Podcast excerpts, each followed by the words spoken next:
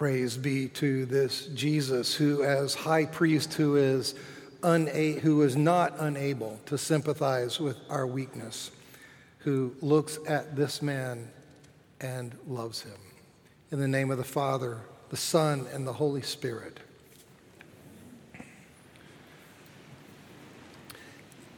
Today's gospel has, today's gospel passage has so many twists and turns and so many things that need qualification and explanation. How is keeping the commandments the path to eternal life? Uh, isn't it appropriate to call God in flesh good? Is everybody supposed to sell everything and give it to the poor? And how rich is rich?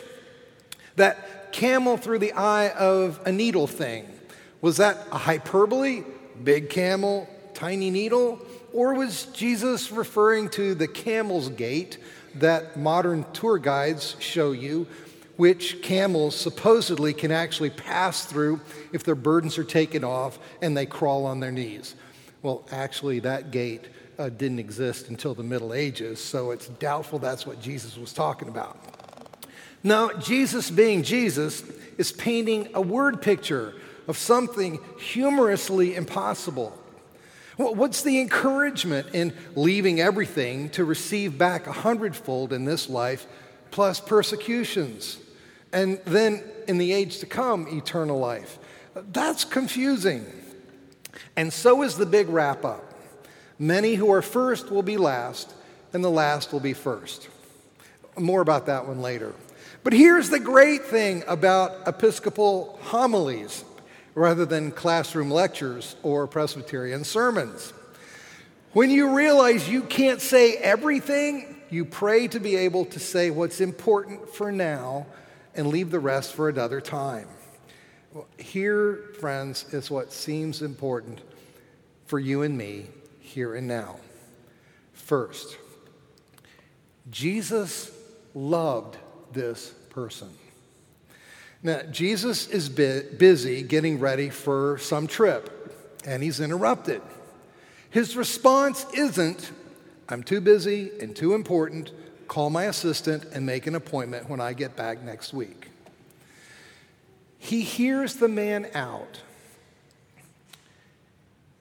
And then the man says, Teacher, I've kept all these things from my youth. See, you can find it there in verse 20. What's next? Jesus looking at him. And it's not just any look, it's a penetrating gaze that takes in the whole person. The Greek is to see in. Jesus looks all the way into this man's soul. And what's next? He loved him. Now, don't know about you. I've known a few people in my life who have that uncanny ability to make you feel when they look into your eyes that they've seen into your soul. Those people make me feel uncomfortable. I'm not sure I want to know what's down there, much less anybody else. But here is one who looks inside and sees what he sees and sees it with perfect love. And it's only out of that perfect love that Jesus diagnoses and prescribes what this particular soul needs. This is the most important takeaway for you and me from this passage. There is one who, unlike any other human being you will ever, ever know, who looks all the way into your soul with eyes of love. And the number one question today is can you dare to believe that for yourself? Second point. Even when Jesus, even when Jesus didn't get the, the response he desired, he sympathized with the rich man. How hard it is, he says in verse 23. And then again in verse 24 how hard it is. We all have places of resistance.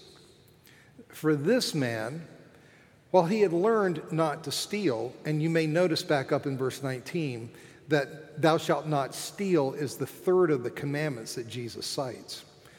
For this man, while he had learned not to steal, he had not yet learned generosity.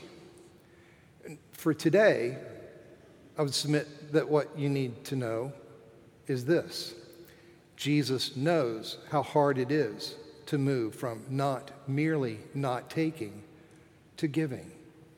How hard it is. Now, someone else may have learned that you can't actually kill people. That's the first of the commandments that Jesus mentions in verse 19. You can't actually kill people, but but this person's point of resistance may be holding on to so many grudges and resentments that they're quietly, slowly killing themselves. At the same time, robbing their neighbors and coworkers of what could be a sparkling personality full of wit and wisdom.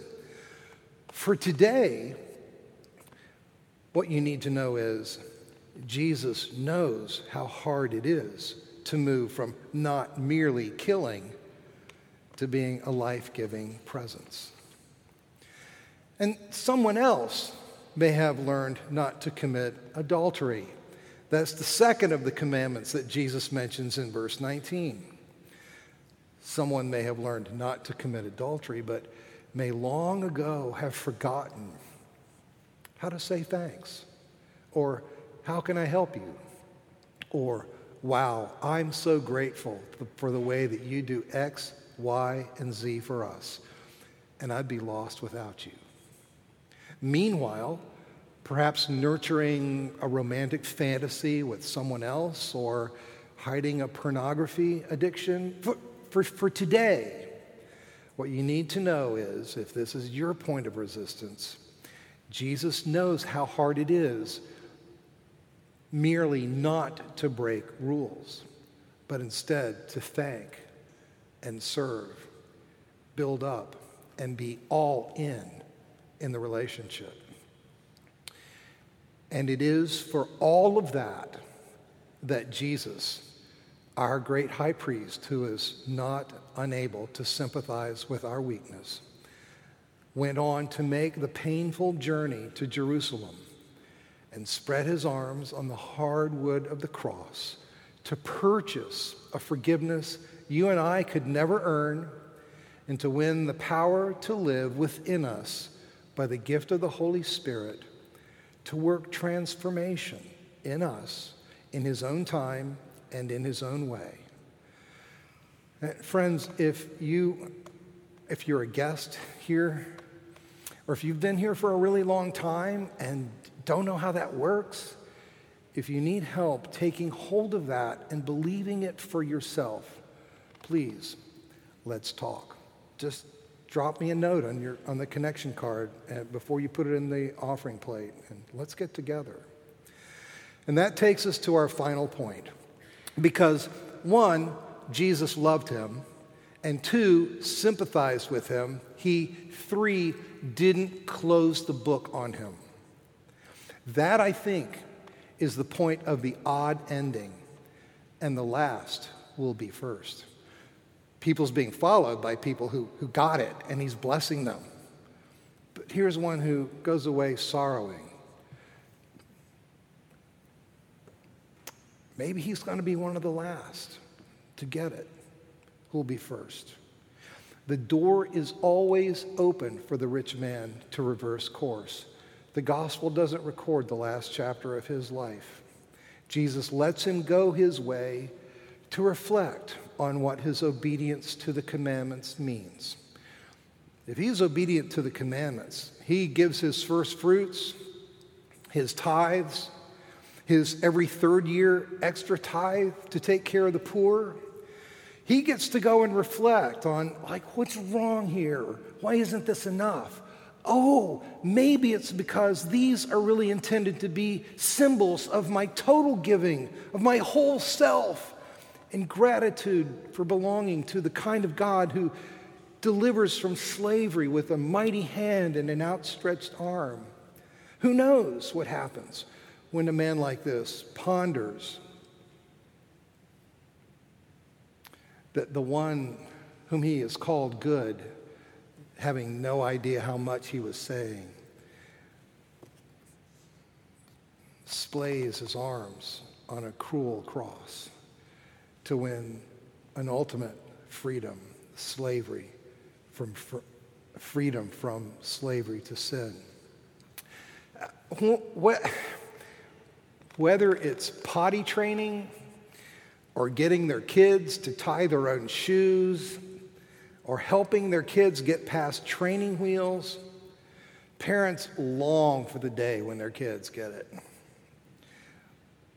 But parents know that there's no set timetable.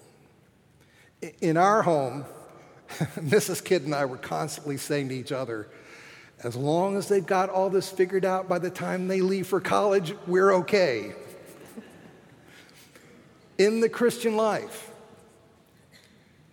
and the last will be first means simply this use your training wheels until you don't need them anymore. Just to speak to the issue that Jesus brings to the attention of this rich person, you lack one thing generosity. There's simply no timetable that works for everybody. I think of three friends of mine Mort, a child of privilege. As soon as he trusted Christ in his early adulthood, uh, early adulthood, he committed himself to living way under his means to serve Christ after people like the Desert Fathers, after people like Francis of Assisi. For him, it was just an easy, easy decision. And at 81, he's still going strong. Then there's Doreen, who has a magnetic personality. And after she built an exceedingly successful publishing business, she got submarined and kicked out of the business that she had started. And what does she do? she begins giving her time and resources to chaplaincy and to a ministry of personal discipleship. And then there's Bob, a brilliant actuarial who got all the way to retirement in one of the nicest C suites in the country before realizing he had built his career at the expense of his wife and children. And he spent the rest of his days developing prison ministries all over the country. There's no set timetable. Here at the cathedral, I am grateful beyond words for the many who give generously so we can carry on the rich ministry of worship and prayer, of music and community service that our forebears handed down to us. I'm aware that many give way beyond what is comfortable. I'm also aware that many of us are still on the journey to knowing that joy. Some of us are flourishing, some of us are struggling.